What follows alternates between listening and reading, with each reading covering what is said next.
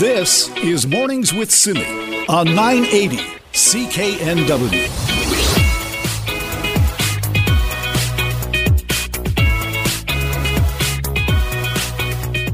Talk about what's going on in France today. It certainly gives us a glimpse of what could happen if we don't get COVID 19 under control here in BC anyway. So they're undergoing more restrictions. Sounds like another big lockdown. And then with all of that going on on the backdrop, this morning they've had problems with a couple of terror attacks as well. So we thought good time for us to check in with Global News' European Bureau Chief Crystal Goomansingh. And she connected with us earlier for an update. Crystal, thank you for joining us this morning. First off, seems seems like a lot of turmoil going on in, in France today. What has happened in the last 12 hours or so? An incredibly tense situation indeed in Nice, France. We know that as of this morning, and this is a developing story, so I just want to put that out there that details right now are um, changing as the investigators gather more information. But at around 9 o'clock this morning, local time, an individual entered a church in Nice.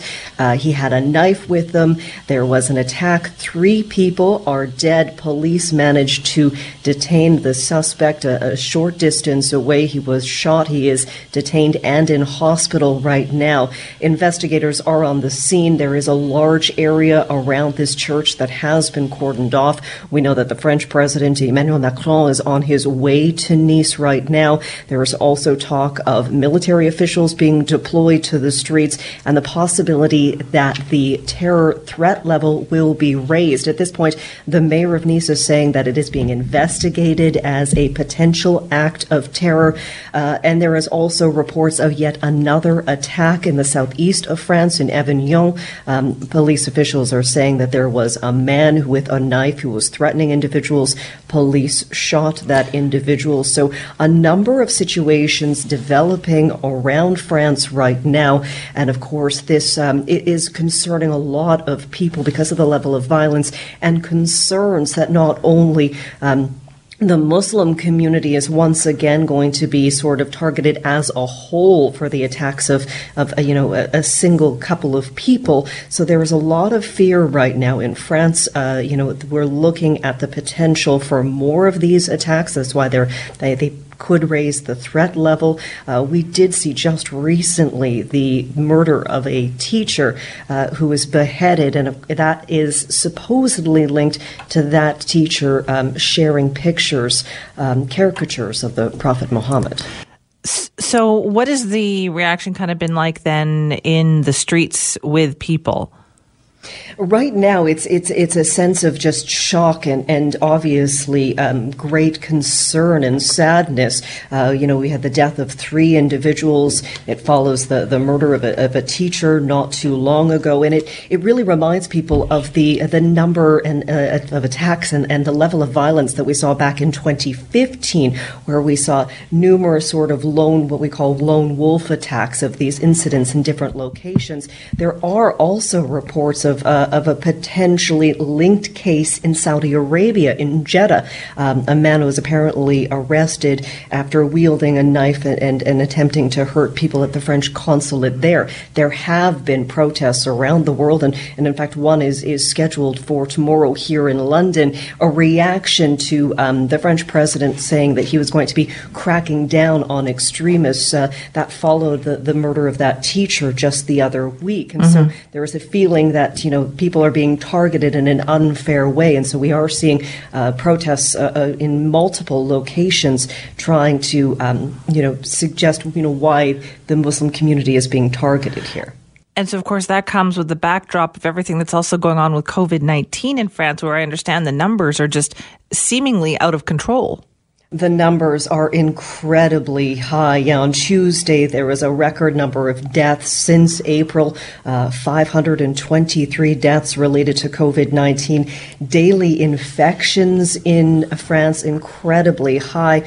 We're looking at, you know, around the uh, plus 30,000 mark. And so as of Friday, they were supposed to go into a national lockdown. That was the big announcement out of France yesterday evening. The, the French president saying that, you know, it could not be avoided, that something had to be done because of the skyrocketing rate of infection and death. So as of Friday, people were being told this is a lockdown, national lockdown, stay home. You are only to go to the shops for essential goods. You know, unless you have a doctor's appointment, you should be at home or can't work work from home. People are being told, yeah, you can only go back outside for one hour of exercise a day. A thing of difference that we should note here in this situation with this lockdown, schools will remain open. That wasn't the case. Hmm back in April, and they say that um, you know they will review these measures in 15 days, and you know there's a possibility here for people, a little bit of hope at the end of the tunnel. Um, the French president said if cases drop to a range of about 5,000 a day, then the measures will be eased. But as of Friday until December 1st. France is in a national lockdown. So, of course, that now coupled with these ongoing police investigations, making for a very interesting and intense situation. All right, Crystal, thank you very much for your time. You're welcome. Take care. That's Crystal Goomansingh, who is our Global News European Bureau Chief, talking about what has happened. Originally, we were going to talk to her about the soaring number of COVID 19 cases that they have there and the lockdown they're about to undergo again. And then we had these terror attacks happen overnight as well. So it sounds like a very tough time uh, in France today. We'll continue to keep you updated on that. This is Mornings with Simi. Well, I'm sure you've heard of psoriasis, but maybe you didn't know that about 1 million Canadians are affected by it. All over the world, it's thought that about 125 million people, that's about 2 to 3% of the world's population, has psoriasis. And today is World Psoriasis Day, so we thought let's learn more about it. Joining us now is Dr. Lauren Albrecht, a Surrey dermatologist. Dr. Albrecht, thank you for being here. Oh, good morning, Simi. Do people realize, do you think, how common this actually is? Um, I, you know, we, we you, you do actually see ads on the uh, TV now for medications being promoted to treat psoriasis. So I think the, the, the awareness has gone up somewhat, but I really do feel it, it does stay a, a hidden disease uh, to a large extent. And so, what are some of the kind of symptoms? Like, what's the daily thing that people have to deal with when they have psoriasis? Well, the, the daily thing would be first off the skin symptoms. So, uh, psoriasis is generally speaking, you know, inflammation in the skin and excessive buildup of the skin. So, the most common form of psoriasis presents as what we call plaques, and these uh, take the form of raised, red, itchy, flaky areas that can happen anywhere on the body. Uh, commonly, people you know will complain of, of itch, and I have to say, for for men coming into my office, one of the common complaints is saying that my wife is going to divorce me because I'm leaving scales all over the house, and she's getting tired of vacuuming. Ooh, that is a tough one then for them. That sounds pretty bad. Do we know what causes it? Um, we do not know the cause. It, there, there is a, a genetic predisposition um, that will uh, manifest at various times in life. So we see two main peaks of incidence in the early 20s uh, and 30s, and, and then again in the 50s and 60s. We, we've we've understand we've we've really come to a, a a great understanding of the mechanisms of psoriasis, and so I think one of the biggest triumphs of translational medicine, where we've taken you know laboratory research and converted it to therapies, has been psoriasis. So we've we've been able to develop very effective uh, therapies targeting specific pathways of psoriasis, leading to high rates of clearance. Uh, the, the, difficulty being we've uh, we haven't come too far in terms of uh, people being able to access these treatments. These new uh, therapies, unfortunately, are very expensive, and there are barriers to accessing these medications. It must be so frustrating for people who suffer from this as well because they look at it and they think, well, I just need to moisturize, but that's not it. That's not it, Sammy. Um, no, they, it, it is. It, it's extremely frustrating. So I think the other thing that we've come to recognize uh, is just the what we what we term the comorbidities of psoriasis. So clearly, we can see the the skin symptoms and understand the impact it has. Uh, but we've also recognized that severe psoriasis uh, may be associated with comorbidities such as high blood pressure, high cholesterol, diabetes, uh, effects on the liver. And then I think most importantly, really the, the psychosocial effects, where the, the stigmatization, the embarrassment, you know, um, one of the most satisfying things in my practice is being able to take someone who's really literally been hiding the disease and hiding themselves for years and have them come into the office and say, you know, I, I, I took my kids to the swimming pool or I was at the, you know, I, I went to the beach and wore, you know, shorts for the first time in, in 15 years. So, um, you know, it just, you know, that's again why I termed it sort of a, a hidden disease in the sense that people really do hide both um, physically and emotionally. Right. So it is a disorder of the immune system, right? It is. That's correct. Yeah. So- the, the primary drivers would be uh, immune based mechanisms. So does stress impact that? You know what it does? Um, you you know, that's a hard thing to, to, to quantify. Um, I think it, it affects a lot of skin disorders. Um, and, and, you know, we, it, it's hard to know what to do about it, but, but certainly I think stress does play a role. So then, how do people manage this on a daily basis? Like they must, there must be some depression and anxiety that goes with this. Yeah, you're absolutely correct. Um, you know, we're finding that depression, anxiety is much more prevalent uh, in people with psoriasis.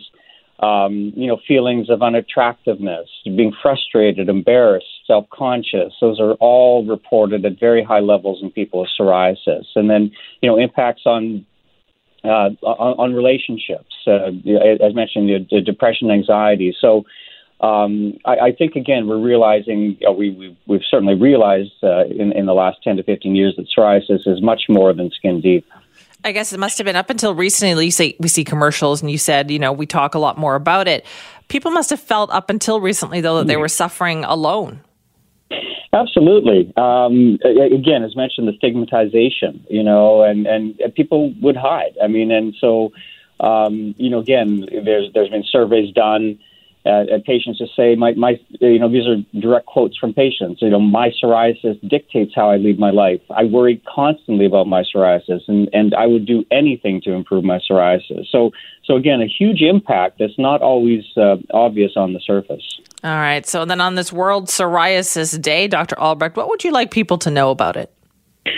Um, you know, I would like them to know that we do have uh, highly effective therapies. There have been, you know, significant advances in treating psoriasis over the last 10 to 15 years. Um, we have uh, uh, even new topical medications I can uh, I can use. Um, you know, see see your physician, see your doctor. Um, they can potentially, you know, go over these treatments, or certainly, you know, really refer to a dermatologist. Anyone who's suffering from psoriasis who has not been able to achieve good control by using simple topical treatments really should be assessed by a dermatologist. All right, Dr. Albrecht, thank you very much for your time on this today.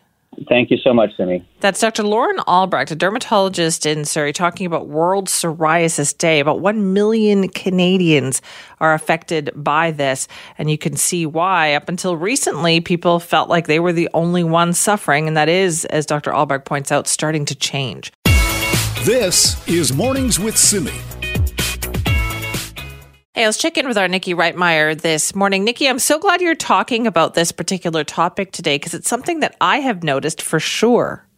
I wondered if I was just seeing things, if it was like this every year, and I, I just hadn't noticed before. But as I walk around, whether I'm going to the grocery store, whether I'm walking my dogs, I feel like I have seen so many mushrooms this year. Yeah, have you seen the crazy ones with the really big ones that with the red tops and the polka dots and they look like they're fake? The classic toadstool that I remember, you know, drawing as a kid, right?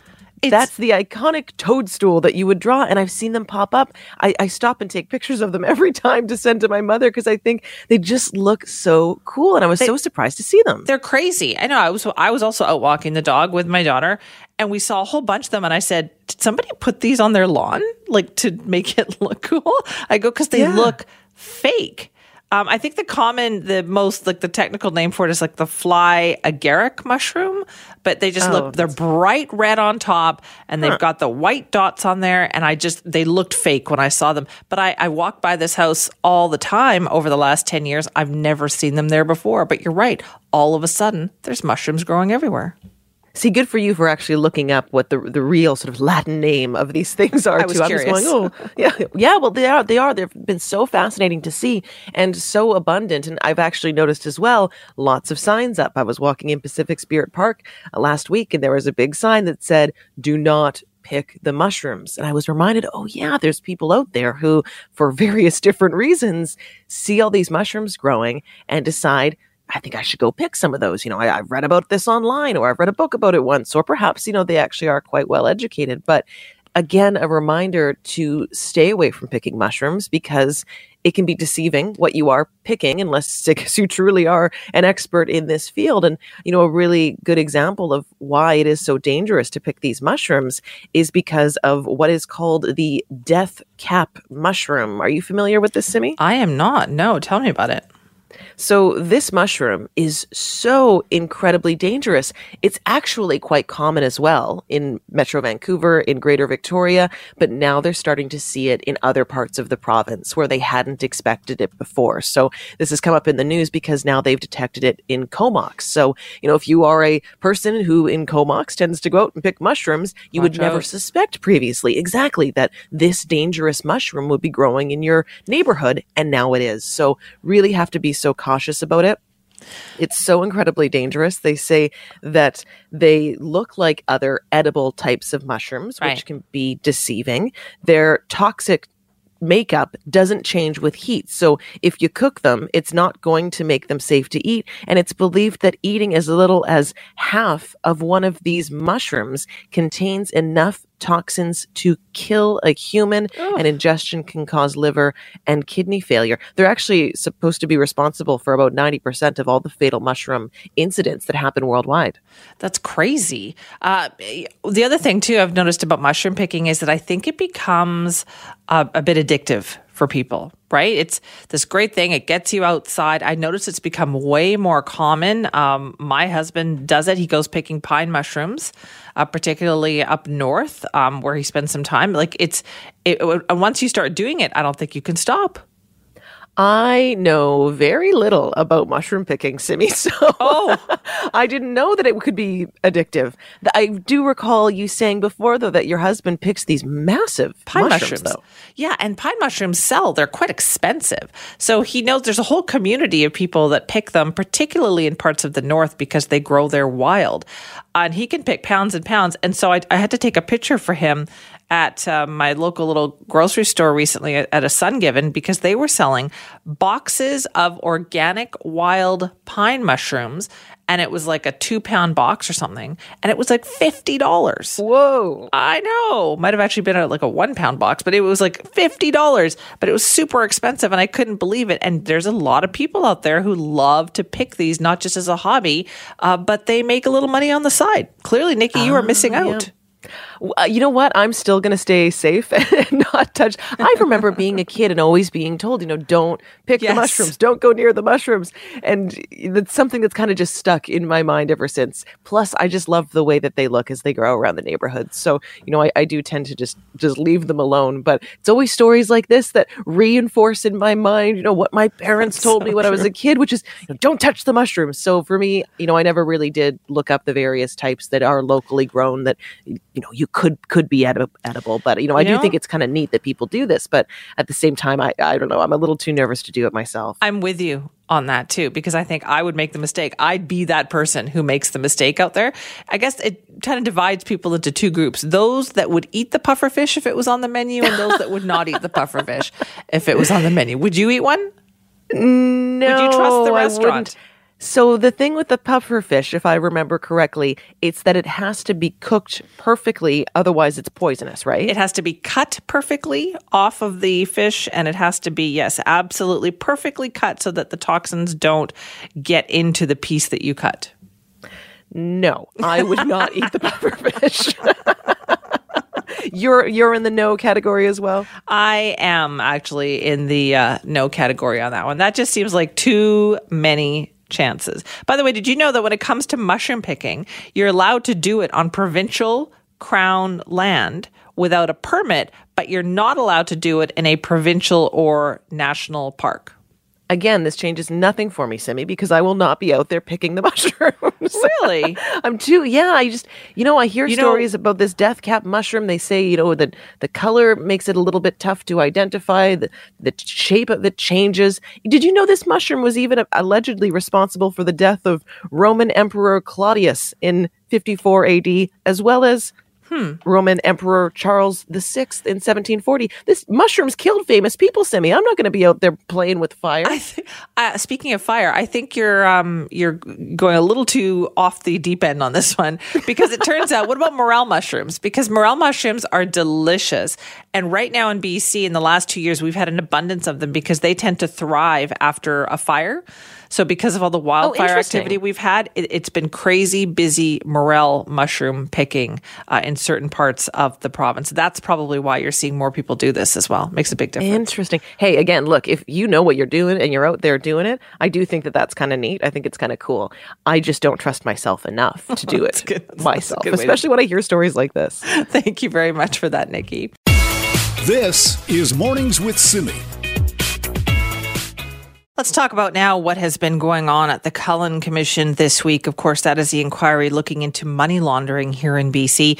And boy, has it ever started to get interesting this week because we're hearing testimony from different people who saw things, who reported things, and it's just raising more questions. Joining us now is Global News investigative journalist Sam Cooper to talk more about this. Good morning, Sam. Morning, Simi. This must be so interesting for you to observe that you're now out in the open, seeing people testify and saying things that we kind of just heard anecdotally for years. That's right. Well, uh, for a number of years, I was uh, obtaining confidential documents uh, that were pointing towards these allegations, sometimes very redacted document, doc documents.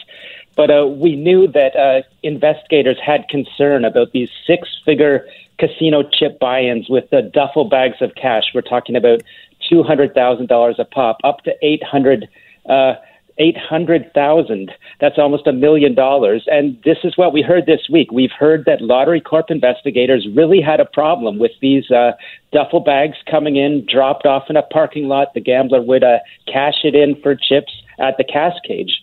Uh, and yesterday it got really interesting because a Lottery Corp former manager of investigations really got a grilling about the differences he had with his subordinates who were very concerned about this activity. We heard one of his subordinates warn that, look, there's large scale money laundering going on because loan sharks are bringing in these duffel bags to VIP gamblers who can pay them Right. back in different form, forms of currency. That's money laundering. And so uh, the manager, Gord Friesen, was challenged by the Commission Counsel. Don't you have a problem with that? Uh, over and again, uh, the, this manager said, "Well, it could be suspicious, but we didn't have uh, proof that this is criminal activity." It reached the point where uh, a really dramatic uh, moment. The counsel asked it directly again. Look, what can you give me any legitimate means that someone would have eight hundred thousand dollars in twenty dollar bills? Uh, this uh, manager's answer was, "Well, maybe they just sold a home." So That's, a- at that that's point, unbelievable, Sam. When I heard that, I had to read that twice to make sure I had read that properly. It was an unbelievable answer, and another dramatic moment was when the counsel uh, said, uh, "Can you tell me more about that?" And the, the manager said, "Actually, I have I've gone to the bank and I've gotten a lot of money in twenty dollar bills." And uh, the the commission counsel pushed more. What was the circumstance? Oh, this manager was a former drug trafficking investigator. He got the money for an undercover drug probe. At that point, the commission lawyer just said, "Thank you, no more questions on oh, that one." Oh boy. Okay. And they also admitted this week, some of the people in charge, that they had been violating the rules, right? That they weren't reporting large transactions like they were supposed to be. That's right. We heard yesterday that a Great Canadian's River Rock Casino had, uh, for themselves, set a threshold that they weren't going to report suspicious transactions below fifty thousand. That's not the rules of Canada's anti-money Yeah. laundering authority. They set it for themselves. So again, uh, BC, uh, the lottery corp manager knew about it. He was grilled about it, and he said, "Yes, I knew that was a violation of FINTRAC's laws." Uh, we heard from another government lawyer. Did you know that it happened for four years after you were warned about it? He said, I have no idea. But again, what we're hearing is uh, there's been some whistleblowers that have been you know, coming forward with these details, we blew the whistle, no one paid attention, and that's exactly what we've heard this week. Another uh, key point we've heard is that uh, in the early days in the Richmond casino, managers knowingly allowed known loan sharks to operate because it was good for business. This is according to former surveillance uh, staff of the company, and this corroborates what we've reported at Global News from whistleblowers before. No kidding. This that's what gets me about all of this is that, and it's ironic for you, I'm sure as well, because we got nothing but denials, right, in the media for years that this was a problem, and now we're hearing no, there was definitely a problem. What is the justification, Sam, that some of these people who were in charge were using to not even look into this stuff? Well, that, that's getting into the nitty gritty technical details. I just want to agree with you on a point that absolutely, for years in the media, there were some very strong reports reports pointing to these whistleblowers. And again and again, the government, uh, they might say, okay, we'll take a look, but uh, it just continued. The casino companies were challenging these reports with lawsuits. But we've heard this week from the investigators citing their notes, this was happening. The justification is uh, the people inside the casinos or the lottery corp will say, look, uh, the law was you observe, you report, but you can't stop these transactions. But, you know, we're hearing commission lawyers already really starting to chip away and challenge at that point because it seems ridiculous that you can't uh, tell a gambler, no, you got that 500,000 in 20s from a guy in a parking lot. You can't bring it in. It just seems ridiculous that they couldn't stop it. Oh, absolutely ridiculous too. So, does the underlying theme here seem to be that they just they wanted the money, right? They wanted the business. What I'm hearing so far is uh, absolutely the, the the reasonable person looks at it and says they wanted that business and they were going to find a way. You know, even if their lawyers said, "Well, report it," and uh, you know, the, you've done enough I'm sure we'll hear the commission lawyers see if that was the rationale. Okay, so what happens now in the days ahead at this uh, inquiry? We're expecting today to, to hear from another Lottery Corp investigations manager uh, that, that faces a strong allegation. One of his subordinates says that this manager wanted him to fake a VIP gambler's occupation on a form to go to Canada's government. So that would be very serious. Yeah. Uh, the only the only way that you knew this money coming into the casino was legitimate was if the gambler claimed some form of uh, legitimate income or occupation. So if someone was told by their boss to fake a FINTRAC form, I mean that's a breach of some sort of law, if true. Yeah, exactly. So more to come on this. I feel like now this is what it's all been leading up to, Sam. It must feel that way for you too as well. Like we've been waiting, they did all the, you know, the things behind the scenes. Now we're actually hearing the testimony. Absolutely. I mean, and this is why the commission, uh, I feel, was necessary because we got a lot of denials, a lot of uh, people yeah. turning their head and saying, not me. Now we're hearing otherwise. We sure are. Sam, thanks so much for the update.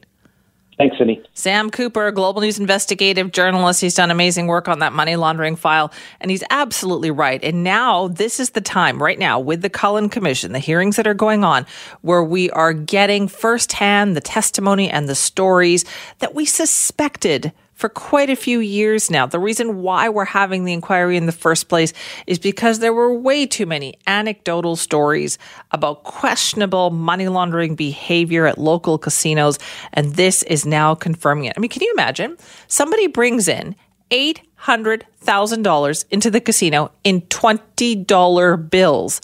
And the reaction of the manager is, and he testified to this, to say, well, we don't know where that money came from. It could have been from a legitimate source. He could have sold a house or something. That's what the manager said. Not even curious enough to go, hmm, maybe we should just flag that just to, you know, be on the safe side.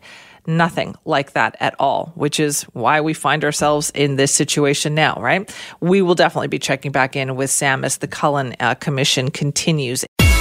This is Mornings with Simi.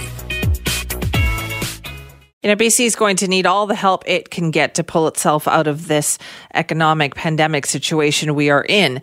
So, the federal minister of economic development is actually going to be outlining the Liberal government's vision to help out BC with that. That's going to be happening at a virtual summit today. And to learn more about that, we're joined now by Melanie Joly, the Minister of Economic Development and Official Languages. Thank you very much for joining us. It's a pleasure, Simi. Great to be with you this, this morning. So, what is BC going to hear about today? What kind of help can BC expect? well, we know that uh, actually, um, when we look at the economy of BC, it is different from the West. And I've seen that from uh, being close to the ground. Actually, my last trip before the start of the pandemic uh, was uh, last uh, end of, February. And at the time, I was talking to the tourism industry and to the BC uh, Tourism Association, um, which is headed by Walt Judas.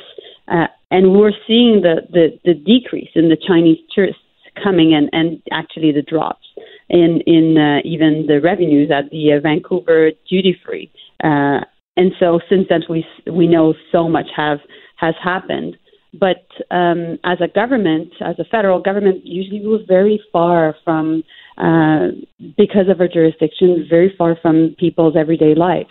But during this pandemic, things changed. We came up with the CERB, with the wage subsidy, with the rent support, and all. And we want to do more, be closer to the ground, and be closer to the reality of people in BC. So, does that mean reaching out to the tourism industry here in BC because it could certainly use the help?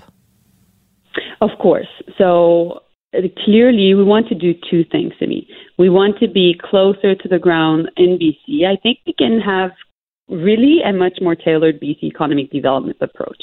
Um, we have an approach for the West, but we know that BC and the prairies don't have the same type of economies, and actually, the, even the geography is different. So I think as a federal government, we ta- we have to take stock of that, and definitely uh, we want to uh, to make sure that we have a, a, much more targeted approach for BC and BCers. Is that going um, to be an approach for the entire country then? So is the federal government now saying we have to do something different region by region?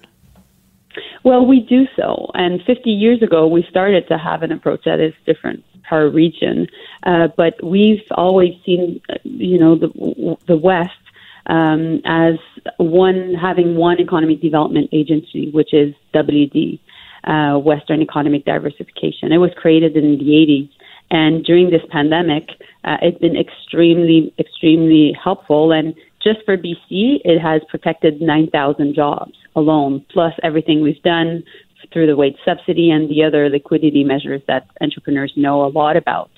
Um, but I think that in this context, uh, while the West is going through different uh, different issues, which are different in Saskatchewan, Manitoba, Alberta, and, and BC, I think we can do more.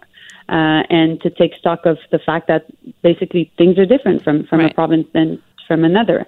And to your other question regarding tourism, since the tourism sector is so important in BC, and uh, I was talking to people on Vancouver Island yesterday night again, we we know we have to be much more targeted in our approach.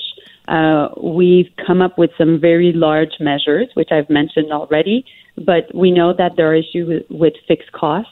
Uh, we know that tourism operators are going through uh, not only difficult times, this is a question of survival for them. So we've heard their their their call for help, and we'll be there uh, standing side by side to, to, help them grow and weather this this pandemic. So, are those some of the announcements, and then we can expect to hear in the near future? Well, definitely, this is what I'm working on, and this is what I'm uh, working on with my colleagues Harjit Sajjan, which I, I, I was again talk, talking to last night, and and also uh, Carla Qualtrough and Jonathan Wilkinson. We're, we're very much aware that we need to do more, uh, and at the same time, we've been there since the beginning of the pandemic. We are here now, and we'll continue to be there. All right. Well, thank you very much for your time on that this morning. It's a pleasure to see me. Have a great day. You Have a too. great day, folks. That's Melanie Joly, Minister of Economic Development and Official Languages, talking about the more targeted approach they say they're going to be taking. Now, if I were in the tourism industry, I would take some comfort from those words, although I know you want to see concrete action. You want to see the programs, you want to see the grants, you want to see the help, but it does sound like that's the direction they are headed in. I mean, she mentioned the tourism industry several times there. So we'll have to check in, obviously, and find out what kind of supports the industry can expect in the weeks and months ahead. This is Mornings with Simi. So, coming up uh, this afternoon for the usual health briefing that we get today, it's going to be in person. Dr. Bonnie Henry, and for the first time in a while, uh, Adrian Dix, the health minister, will be uh, joining the briefing as well. But they're also going to be having it in Surrey. Now, that is very different. Why are they having it in Surrey? Because we know that the recent dramatic increase in COVID 19 cases and the spread of cases that we are seeing has been linked to gatherings in Surrey, particularly, as Dr. Henry pointed out, weddings and funerals. So, what is going on there? We wanted to talk more about that. So, joining us now is Gurinder Mann, lecturer in the Department of Asian Studies at UBC. Gurinder, thank you very much for being here. Good morning, Simi. Uh, thank you for having me on your show. Well, let's talk about these gatherings that we're hearing about. Uh, we're talking about a large number of people getting together for weddings and for funerals. Is this unusual? Um, this is not very unusual overall because if we're if we're talking about if we're talking about the South Asian community or the South Asian culture, um, especially the Punjabi culture, it's a very collectivist culture. And by that I mean a culture in which family and community is very important. Uh, relationships tend to be very close. And in times of happiness and sadness, particularly when someone's getting married or someone passes away and there's a funeral, the community comes together to support each other and to share the happiness and sadness. So overall, um, these larger get togethers are not uncommon in the South Asian community. Right. I certainly understand that. I've experienced that myself. But how then do we get the message through that right now we can't be doing this? Certainly. I, I think we've got to continue doing what we have been doing. And, and there I'd like to compliment um, the Minister, Adrian Dix, as well as Dr. Bonnie Henry for, uh, for the great work that they've been doing in the previous months by sharing that important information, keeping people updated on the, uh, on the facts, on the guidelines, uh, because I, I, have been, I know there's, uh, I know that the the cases have been increasing in Surrey, but I've been hearing a lot of positive stories as well, where individuals are uh, are arranging smaller get-togethers um, for a community that is so um, that is so inclined to have the larger weddings is getting together with and right. Uh, accommodating to uh, to arrange smaller weddings and and funerals as well. So I am encouraged by by what I've seen Dr. Bonnie Henry and uh, the minister do over the previous months. I think we've got to continue doing that. I am. Uh, I'm, I'm, glad that uh, that today's meeting will be in Surrey, um, so that people will be better educated. Right, because I'm sure the people who are doing those gatherings, they think they're already compromising. Right, for them, that is yes. scaling things down, but they need to understand that even this is not a good idea right now. Exactly, that's true. I'm sure there's uh, there's some individuals that are making those compromises and making uh, making their gatherings smaller, and and in their minds they might be thinking that we're accommodating quite a bit. Um, however, they need to uh, obviously there needs to be more that uh, that needs to be done, especially given the fact that the uh, the numbers are increasing. So, what what is the recommended um, tack that you think that the health officials should take here? How to get that message through? Uh, we live in a very, uh, we obviously live in a very, uh, very multicultural society, a very yes. multilingual society, um, and uh, I'm impressed with some of the initiatives that I see uh, that are done uh, multiculturally or multilingually to get that message across to to the different to, the various communities that reside in Surrey. I think I think Surrey's become a very, very multicultural um, area, and there's and there's several different uh, communities and cultures that reside here.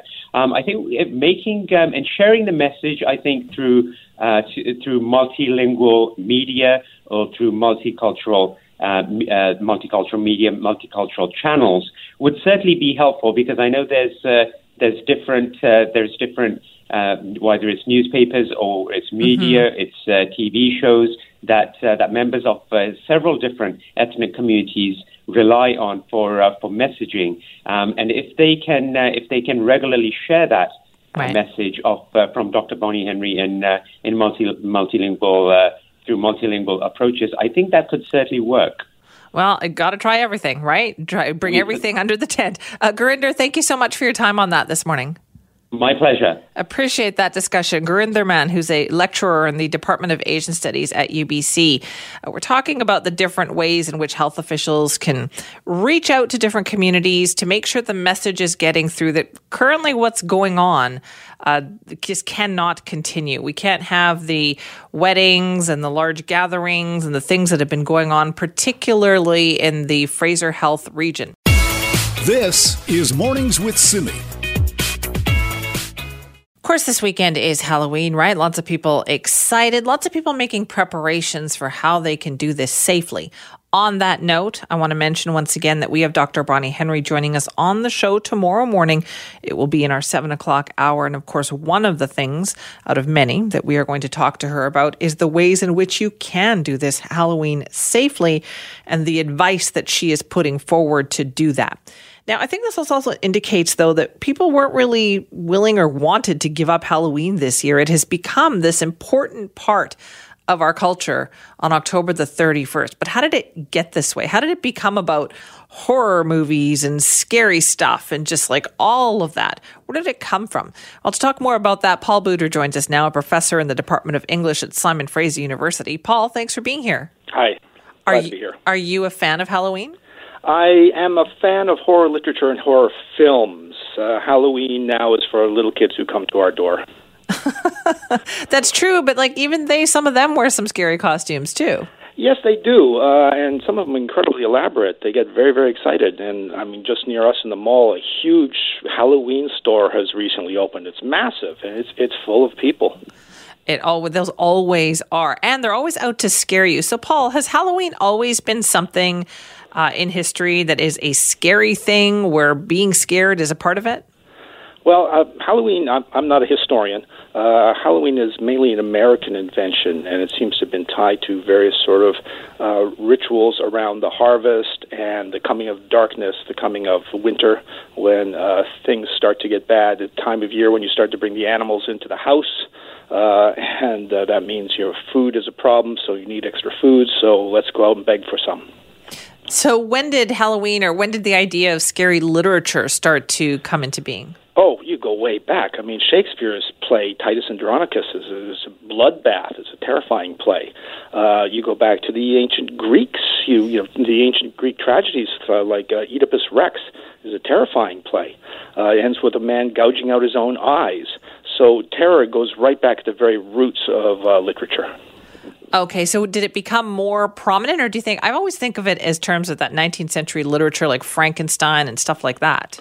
Yeah, it, it really the the, the Gothic uh, literature really took off the end of the 18th century, the beginning of the 19th century, and it was sort of a reaction against the the optimism and rationality of the age. There were a bunch of people who said, "No, we we don't believe the world is getting better. The world is actually very very scary." And so you got people like Mary Shelley writing Frankenstein, and then later you get people like Bram Stoker writing Dracula, uh, and you get other Gothic novels like The Castle of Otranto. Uh, weird, spooky stuff becomes very popular uh, end of the 18th century into the 19th century. Right, but the, it's kind of timeless, though, isn't it? Because some of those are still scaring us today. Oh, I know. Uh, there's, still, there's still great horror movies out there and uh, great horror literature, uh, and some of them do very, very well. Um, uh, huge box office successes. Right, and I was thinking about the latest one too on Netflix, which is based on the Turn of the Screw. But yes, it's the I haven't haunting had a chance of to Bly watch Manor. that yet. I have taught that novel back in the day, uh, and it's such a clever, a clever, creepy novel that with a slow build. So I, uh, I'm thinking maybe this weekend for Halloween I'll watch the series. That's a good idea. So, what are some of those timeless kind of tropes that are in these books and these films that always will scare us? Oh, well, any any sort of creature or condition or human being uh, that is not classifiable, uh, something that is on a boundary. Is it alive or is it dead? It's supposed to be dead, but it's moving around. Is he crazy or is he a genius? This the mad scientist. Anything like that where we're not sure what's going on. Is it there or is it not there? Right? I just uh, watched the other day the uh, 2020 film The Invisible Man. Yes. Uh, it's really good. And the, the smart thing about it is the camera will just show an empty corner of a room, and it's and scary, it's scary because is it there or is it not there? So anything like that, that sort of ambiguity tends to freak people out. I had that exact same experience, and then afterwards I thought, man, that was genius because Yeah, you're right. it was a very, low very budget film. Yeah. Yeah. low budget because I didn't have to put anything there, and Right. yet our imaginations ran away with us. Exactly. Also, the can it be killed or can it not be killed? Yes, uh, monsters that are uh, keep going, uh, that are implacable, you know, that relentless. Uh, this is something that you know you, that we've always been worried about, and you can go back to uh, Middle English literature, uh, Beowulf fighting the monster Grendel, this this vulnerable monster that comes into the, the town hall every night and slaughters people, and no one can stop it. So yeah, that sort of. Um, so yeah, again, implacable sort of monstrous continuity. You know, and, and if you look at the slasher films, a lot of the monsters in the slasher films, the Freddys and the, you know, Michael uh, Michael Myers, those characters, they're you kill them and they come back. That's the scary part, though. They're never Yeah. really dead. They're never really dead. They keep they keep bouncing back. They they'll always be there somehow, and that freaks us out. Do you- So, have we taken all of those things then, Paul, over the hundreds of years and kind of encapsulated all of it into now Halloween? Well, no, I don't think we have. I think Halloween has become, uh, however frightening it may have been back in the day when people were really worried about starvation and witchcraft and demons in the woods. I think now it has become something that is pretty goofy. Um, and when the kids go up, when people dress out, uh, dress up, very often it's for a sort of semi-comic effect or for cleverness. At least the Halloween parties that I've been to and the costumes I see, people are just either trying to do a funny gross out or just something clever. But it's not really frightening, I don't think. Right. Well, there's the people who like to be scared, and then there's the people who don't like to be scared. Yes, there's that too. That some people like horror movies, horror novels. Other people can't stand them. Okay, so then, Paul, before you leave us here, I, I need to know what's a good, scary novel that I can read? A good scary novel. Um, you can go back to something like The Haunting of Hill House by Shirley Jackson. A recent novel, which I thought was really good, is by Joe Hill. He's the son of Stephen King, and he wrote a book called The Heart Shaped Box, Oh. which I think is is really smart uh, and very creepy. Okay, I'm going to check that one out. Thanks so much for your time. Okay, thank you. Bye bye. Bye. That's Paul Budra, professor in the Department of English at Simon Fraser University, talking about our fascination with horror movies and literature, how they all seem to come together at this time of year. I'm definitely going to check that Joe Hill book out for sure.